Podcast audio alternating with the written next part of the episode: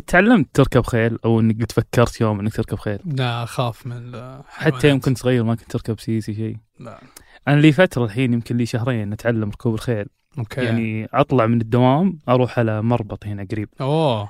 يعني صدق صدق اكتشفت إن الشهرين اللي قاعد أتعلم فيها ركوب الخيل فرقت معي 180 درجة. وش الفرق؟ يعني فرقت يعني من ناحية إن صرت أتخذ قرارات بسرعة لأن الخيل okay. اذا أنت راكب عليه لازم تعطيه قرارات سريعة. مم. يعني الخيل ذكي. إذا ما اعطيته قرارات مستحيل يتحرك آه. أيضا يعني شيء غريب إنه صار عندي ثقه بنفسي أكبر. يعني أحيانا تحس يعني إذا أنت ركبت فوق الخيل إيه. يعني صدق صدق يجيك شعور يعني سعادة وفعلا يعزز أشياء كثيرة في نفسك ويغير فيها أشياء كثيرة من نفسك. يعني حسيت على الجانب الشخصي إني فرق معي أشياء كثيرة في حياتي.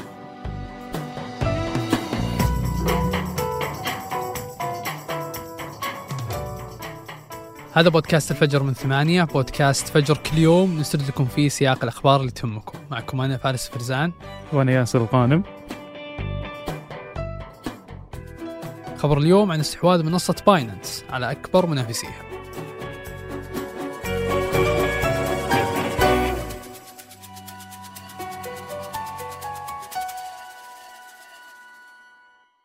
في 2013 في جلسة بوكر في كندا عرف جاو لأول مرة عن البيتكوين واللي كان سعره وقتها 600 دولار.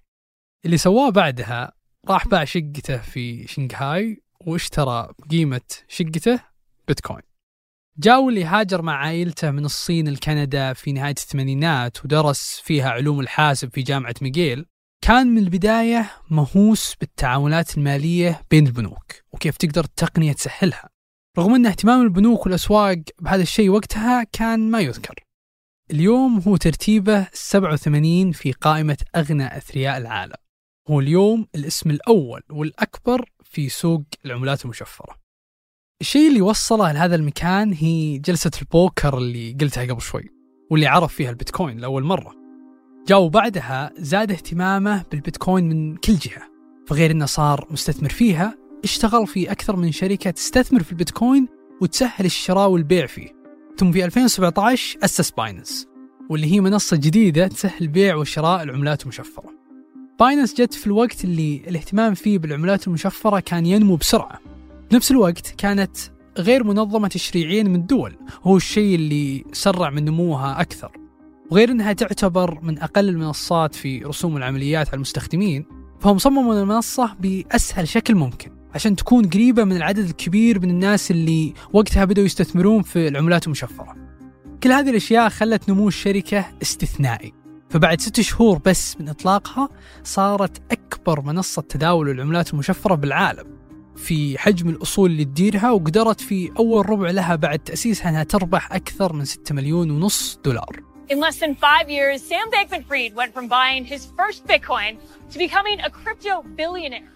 وبعد سنتين من تأسيس باينانس أعلن سام بينكمان فريد عن FTX منصته الجديدة واللي بتنافس باينانس اللي تميزت فيه FTX هي إنها قدرت تكون أقل من باينانس في رسوم البيع والشراء على المستخدمين فكانت مربوطة مع مختلف البنوك وباي بال وغيرهم من طرق الدفع واسترداد الفلوس.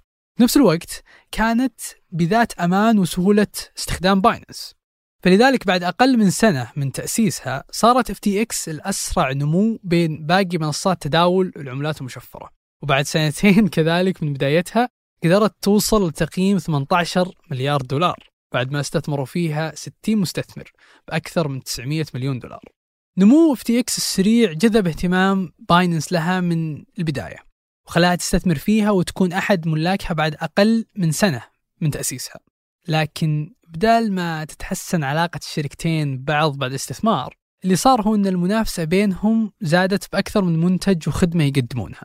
صاروا يتنافسون بأكثر من مزاد على أصول عملات مشفرة مختلفة. كل هذه الأشياء زادت التوتر بين الشركتين حتى أن جاو مؤسس بايننس قال أن سام يدفع لسياسيين أمريكيين بالكونغرس عشان يضر بايننس من جهة الحكومة وتشريعاتها.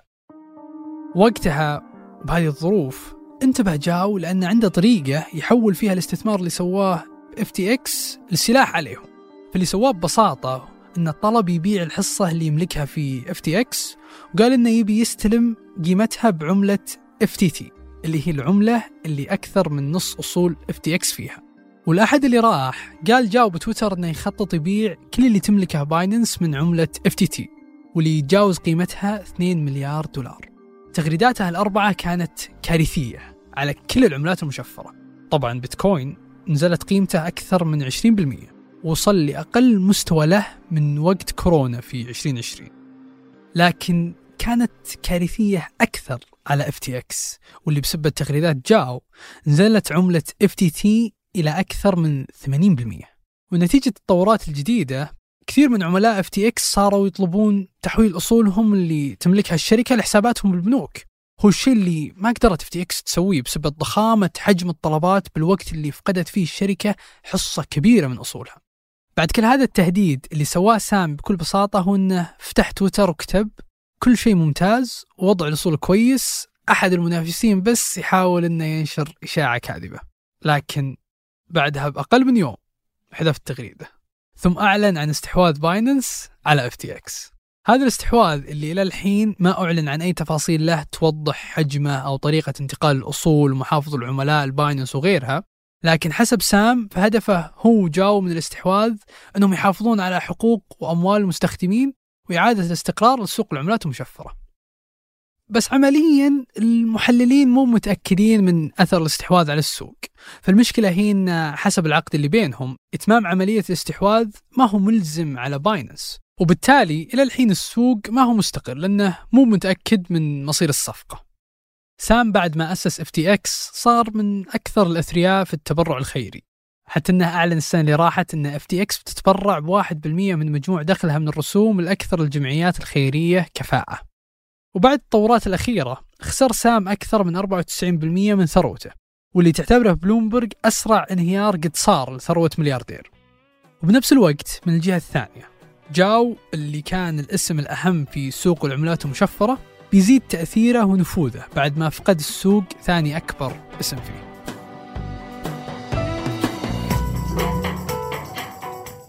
وقبل ما ننهي الحلقة هذه توصيات نهاية الأسبوع. في بودكاست Welcome to Crypto Island هو بودكاست تحقيق استقصائي عن عالم العملات المشفرة وأبرز أحداثها التاريخية.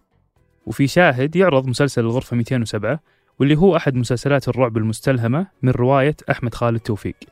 وبعد أربع مواسم بدأت نتفليكس بعرض الموسم الجديد من مسلسل The Crown وفي هالموسم بيكمل سرد أحداث عقد التسعينات اللي وقف عندها الموسم الرابع. ويعرض في نتفليكس الفيلم الوثائقي Fugitive عن كارلوس غصن رئيس شركة نيسان السابق ويحكي فيه تطورات قصتها المثيرة خلال ال 15 سنة اللي دار فيها نيسان.